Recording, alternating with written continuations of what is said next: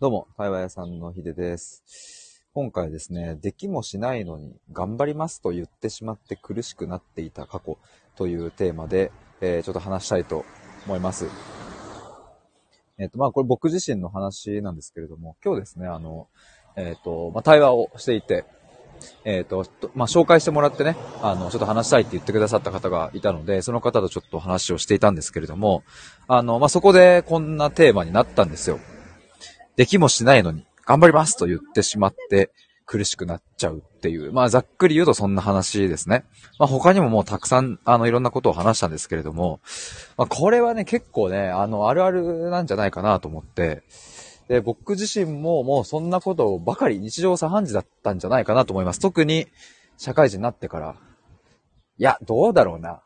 多分、それに類するものは多分、学生時代からあったのかもしれないですね。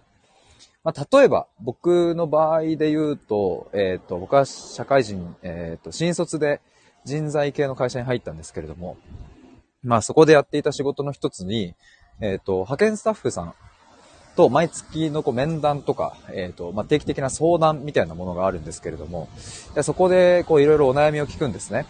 で、まあ、そんなお悩みの中で、例えば、え上司との関係性があまりうまくいってなくって、みたいな話を聞いて、で、まあ、それを聞いていくと、詳しく聞いていくと、うん、まあ、それはその派遣スタッフさん自身もちょっと問題があるんじゃないかなという気もしつつ、僕はですね、いや、じゃあその関係性を改善するためにちょっとじゃあ会社に取り合ってみます、頑張ります、みたいなことを言っちゃうんですよ。解決します、みたいな。で、言っちゃうんだけど、でもさっき言ったように内心ちょっとむずいなとも思ってる。本音を言うと。むずいなと思いながら、いやもうあなたのために頑張りますみたいな。でもまあ蓋を開けてみるとやっぱりむずいなって思ってるので、なかなか行動に移せなかったりとか、まあ、結局のところなんかうまく対応できなくって、え自分でハードルを上げて、自分で自分のハードルを上げて、それを超えられないという、えっ、と、まあコントですかみたいなことをやっちゃうんですよね。あ、ラテさんこんばんはどうも。今日はですね、ちょっと、あの、対話をしてきたんですけれども、その紹介していただいて、その方と話したことをきっかけにちょっと僕も思い出した話があったので、まあ、それがこのテーマなんですけどね。できもしないのに、なんかやれないのに、頑張りますと。でこういうふうにやってみますとかって宣言しちゃってね、まあ大口を叩くんですけれども、結果的に1ミリも行動しないで終わるみたいな、まあ、ことが、えーよくあったなと思います。で、まあ、これはどういうからくりでそうなっちゃってるのか。まあ、いろんな視点が考えられるんですけれども、まず一つは、えっ、と、宣言することによって、頑張りますとか、私にやらせてくださいとか、で、こう、こういう結果になるように、必死にやってみますみたいなことを宣言することによって、えっ、と、一過性の安らぎを、えっ、と、得られるっていう。安らぎとか安心とか、まあ、要は、頑張りますという宣言をすると、おお、じゃあ、期待してるねとか、あの、応援してるねとか、ぜひ、えーうちのために頑張ってね、みたいなことを言われるわけなので、えーそうすると、その瞬間はなんか満たされた感じになるっていう。その汁を吸いたい、甘い蜜を吸いたいという、えーそういうなんかその瞬間の、まあ、なんだろうな、自分の認められたさとか、そういうのを埋め合わせるために、えーそれがまず起きちゃってるっていう風に思いますね。で、他の視点で言うと、これも今日話したんですけど、ななんだったっけな。えーっと、まあちょっと今思いつくところから話していくとですね、あの、あ、そうだ、思い出した。えーっと、断れないっていうとこから来てる。要は、その、さっきの例で言うとですね、えー無理だと思うっていう、あの、これはあなたにも、例えば問題がありますってちゃんと伝えるとかができなかったんですよね。だから、全部自分で引き受けちゃうっていう。うん、例えば頼まれ、仕事何か頼まれた時に、うん心の中では、内心ね、本音で言うと、やりたくないなとか、いや、それやって何の意味にあんの？とか、なんかそんなことを思っていたとしても、断るっていう選択肢を持ち合わせていないので、えーというかそんなことをしてしまうと関係性に亀裂が入ってしまって、そっちの方が厄介になっちゃうんじゃないか、という不安感だったり思い込みからですね、本音を言うことをやめて、えーわかりました、頑張ります、やります、やってみます、みたいなことを宣言する。まあ大体この辺にあるのかもなと思ったりしますね。ラテさん、頑張りますって言えるのも仕事できる人の力じゃないですかあ、それも、あの、もちろんあると思いますね。とりあえず頑張ってみるみたいな。そうそう。それもめちゃめちゃあると思いますよ。むしろそうやって、こう、できないけど、できないんだけど頑張りますって宣言することによってできる人もいると思うので。で、最初はできないと思ってたけど、とりあえず頑張るって宣言して奮い立たせて、えっ、ー、と、それでできないと思い込んでいたものができるようになるっていうこともあると思うから、それも強さですね。まあ、今回で言うと、その、そうだな、あの、本心はで、なんか、やりたくないとか、本音はそっちなのに、それを覆い隠すように言っちゃうみたいな、そういう意味合いかな。だから、まあ、ラテさんが言うように、それができる、やりますって言える。で、それをちゃんと実行できる。うん、っていうところまでいければいいんですけれども。うん、ただ、やれない、できない。自分でやってみたのに、とか、そうだな。まあなんか自分で勉強する、その、何か仕事につながる勉強するために、じゃあちょっとこういうことやってみます。本読んでみますとか、宣言したみ、見たにもかかわらず何もできないみたいな。で、自己嫌悪に陥るみたいなことが、まああるなっていう。まあ、今日はなんかそんな話を、あの、してたんですよね。まあもうちょっとこういろいろ文脈はあるんですけれども、まあなんかこれは一つの、こう、悩みの、まあ種だったなと僕は思いますね。まあこれが結構自己否定につながっていたなと。だからなんだろうね、あの、まあ無理なものは無理だし、できないものはできないと。で、なんかちゃんとその線引きをしたときに、えっ、ー、と、自分が本当に、うん、力をかけたいものが分かってきたりするんですよね。だから自分がここだって思ったところだったら、やらせてくださいっていう、うん、その道で私は頑張る。俺は頑張るっていう風にいけるんですけど、ラテさん、確かに自分にプレッシャーはかかりますね。そうですね。そう、だから例えば、僕がもし、今、なんだろうな。じゃあ、うん、対談とか対話系のお仕事で自分の身の丈には合わないけど、すごいオファーをいただいたとしたらね、例えば仮に。例えばこの人の話を引き出してくださいみたいな。インタビューのお仕事をあなたに依頼しますって来たらもう僕は即答でやらせてください。頑張ります。もう、あの、そのチャンスは僕は逃さない。絶対に飛びつく。けれど、うん、なんか自分がテンションが上がらない。例えばなんだろうな。うん、なんかいい例ないかな。じゃあ、えっ、ー、と、じゃあ、うん、なんか記事。記事がもう出来上がってる、うん、なんかメディアの記事があって、それを、こう、要約してくださいとか、なんかそれをこう、例えばじゃあ、リメイクして小説風に書き直してくださいみたいな、仮にね、そんな仕事、まあ、そんな仕事ないかもしれないけど、そんな仕事があったとしたら、僕はそこはなんかありがたい話かもしれないけど、それは僕にできることじゃないなって思うから、そこは無理だと思うんで、僕は。ちゃんとそこは諦める。その、いいオファーだったとしても。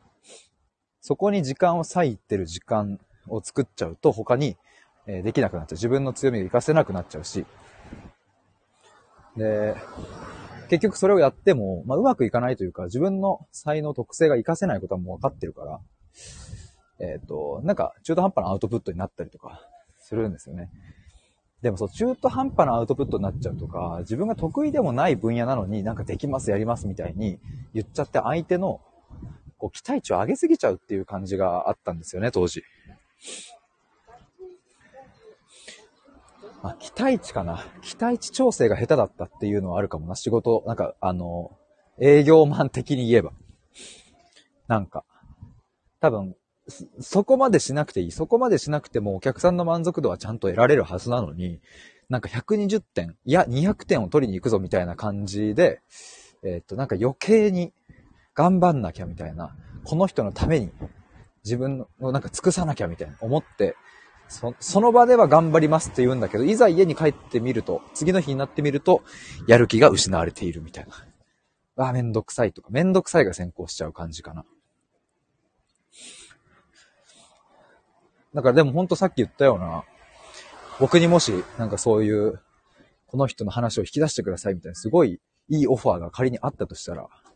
なんかもうもはやそれはやる気とかモチベーションとかっていう、なんかそれを出すぞとかっていう次元にはもうなくって。もうよし、やるぞ。もう、このチャンス掴むぞみたいな、任せなさいっていう、多分そういう感じになってくるのでね。まあ、だから過去はですね、過去っていう、ここで過去って言ってるのは、僕が社会人1年目とかの時かな。例えば他にもそうだな、こうマネージャーとこう1対1で話してる時に、うん、今シーズンどういう風に頑張っていくかみたいな、今季どう、どうや、どうしようかみたいな話をしてる時に、いや、僕は、今までずっと人生くすぶって、くすぶり倒してきたので、あの、もうとにかくここの仕事でがむしゃらに頑張って MVP 取りますみたいな。もう MVP 取って、マネージャーにも恩返ししますみたいなことを高らかに宣言するわけですけど、でもなんか、身が入らない。あれれれ？自分宣言したのにな、みたいな感じになってましたね。ラテさん、そうですね。営業職だったらとりあえず頑張ります。任せてくださいの言葉が信頼につながる気がします。まあね、そうっすね。そう、でも確かに、あの、そうだな、なんか、あ、確かにっていうか、今言われて思ったのは、僕は多分ね、あの、さらにそれを自分でハードル上げに行ってたのかもしれないですね。頑張りますっていう一言でいいんだろうけど、なんか自分でできもしないのに、なんか、じゃあこれとこれとこれとこういうところもやっときますねとか、じゃあなんか後日こういう資料を送りますねとか、で忘れるみたいな。別にそこまでやんなくていいのに。だからその冒頭の、冒頭のっていうかそう、なんか話してる時に、いやもうぜひ僕は頑張りますっていう宣言だけでよかったのに、自分でやたらとハードルを設置しまくって、しかも高めのハードルを置きまくるっていう。で、超えられない。あれっていう。そうすると向こうとしては、いや、いやなんかやってくれるって言ってましたよね、みたいな、多分そういう感情になっていって、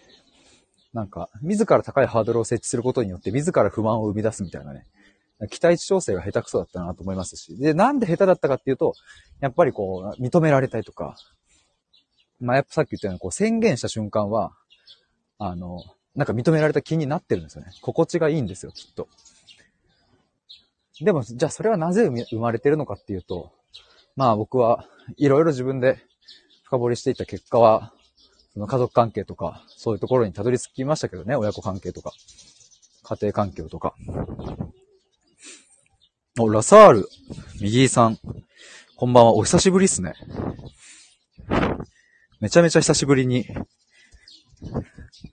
お会いしました。ありがとうございます。そう、これ石って読みかけて、みたいな話を過去に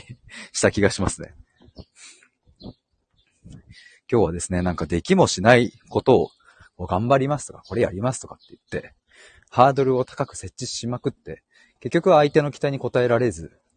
あの、相手の満足につながり、自分も自己嫌悪に陥るみたいな。で、自己嫌悪に陥るからもっと頑張ります、頑張りますみたいな。次こそは、みたいな感じで、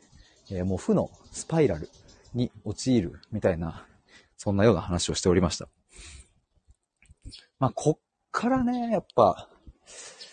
こっからまあなんか抜け出すみたいな、抜け出すっていう発想も違うのかもしれないですけども、今は全くそんなことはない、起こらないんですが、まあそれはなぜかと言ったら、さっき言ったように自分の、あの、特性とか、そういうところも分かったし、自分が苦手なことに費やしている時間ほど、まあ不毛なことはないなと思うようにもなったし、でも過去の自分は苦手を克服してこそ一人前だみたいなね。なんかそういう世界観で生きてたので、まあこれは何も苦手と1ミリも向き合わなくていいという話ではなくって、えー、そっちに、あの、偏りすぎなくていいという話ですね。苦手なものを僕は多分、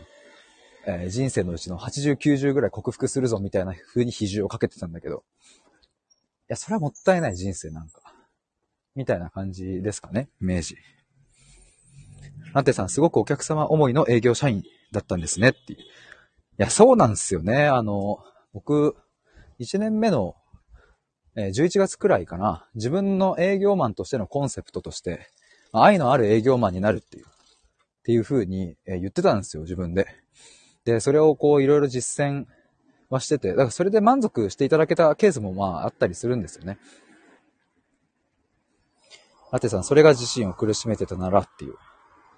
そう、だからね、なんとも言えないですね。その時間があったから、きっと得られたものとか、感じられたものもあるのでね。そこがこう無駄だったわけではないですけども、まあそれは苦しみを生んでたなというふうに思いますね。えー、ラサール右さん、僕も力がなかったからがむしゃらに頑張ってきた時期がありました。ね、やっぱそういうとこ通るとなんかちょっと、通ったからこそ、なんかスポンって抜けてって、あ、なんか違うかもみたいな、違う見え方がしてくる時とか、なんかあったりしますよね。ラテさん、右さん笑っていう。ラサール右っていう。目が悪かったら、僕は今手元は見やすいですけども、最近目が悪くなってきたのメガネをそういえば、あれですけど、かけ始めましたけど、ぼやけてたら石井さんに見えますよね、これ。そう、でもなんか愛のある営業マンというコンセプトで、自分でね、なんかこう、名前を付けてやってたので、だから本当にね、なんだろうな、ちゃんと挨拶するし、えっ、ー、と、名刺交換の時も自分からお客様の方にね、向かって、ちゃんと止まってお辞儀するし、なんか、うーん、なんだろうね、誠実さみたいなところは、こう、自分で、そこが自分の強みだとも思ってたりしたから、まあそうやってなんか行動してたんですけども、なんかそれもね、ちょっとなんだろうな、まあ、無理やりやってた感はあるのかもなって今振り返るとね、そんな風に思ったりしますね。ラテさん、私も石に見えましたよ。ヒデさんが指摘するまで。そう、過去にね。そう、僕はた、あの、右さん過去に来ていただいたことがあるっていうのを覚えてたので、そうそう、だから、読み間違えなかったですけど、多分、初めましてだったら読み間違えてたかも。でも、ラサールって来たら石井だもん。その、流れとしては。し、しかもこの、上のチョンが出るか出ないかっていう差でしかないっていうね。これはまた面白いところを、に目をつけられましたよね。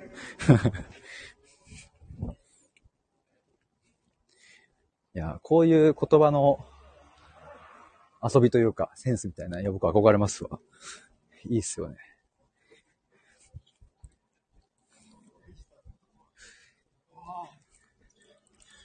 いやー、まあでも今日も楽しい対話の時間でございました。そんなところでそろそろ家に到着しますので、ラテさん、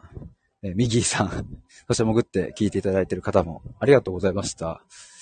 なんかね、あの、ちょっと僕も、今、その、新しく次の、こう、対話のプログラム、自分らしさを探求するプログラムなのか、まあちょっと名前はわかんないですけども、なんかそれを作ってて、また今日対話をさせてもらったことによって、なんかちょっとね、こうまた視界が開けてきた感じもあって、まあぜひこれまた皆さんに届けられたらいいなと思いますので、よろしくお願いします。ということで今日はできもしないのに頑張りますと言ってしまって苦しくなっていた過去の経験についてお話しいたしました。ありがとうございました。あ、ラテさんありがとうございます。またお待ちしてます。バイバーイ。あ、ラサールさんお疲れ様でした。ありがとうございました。バイバーイ。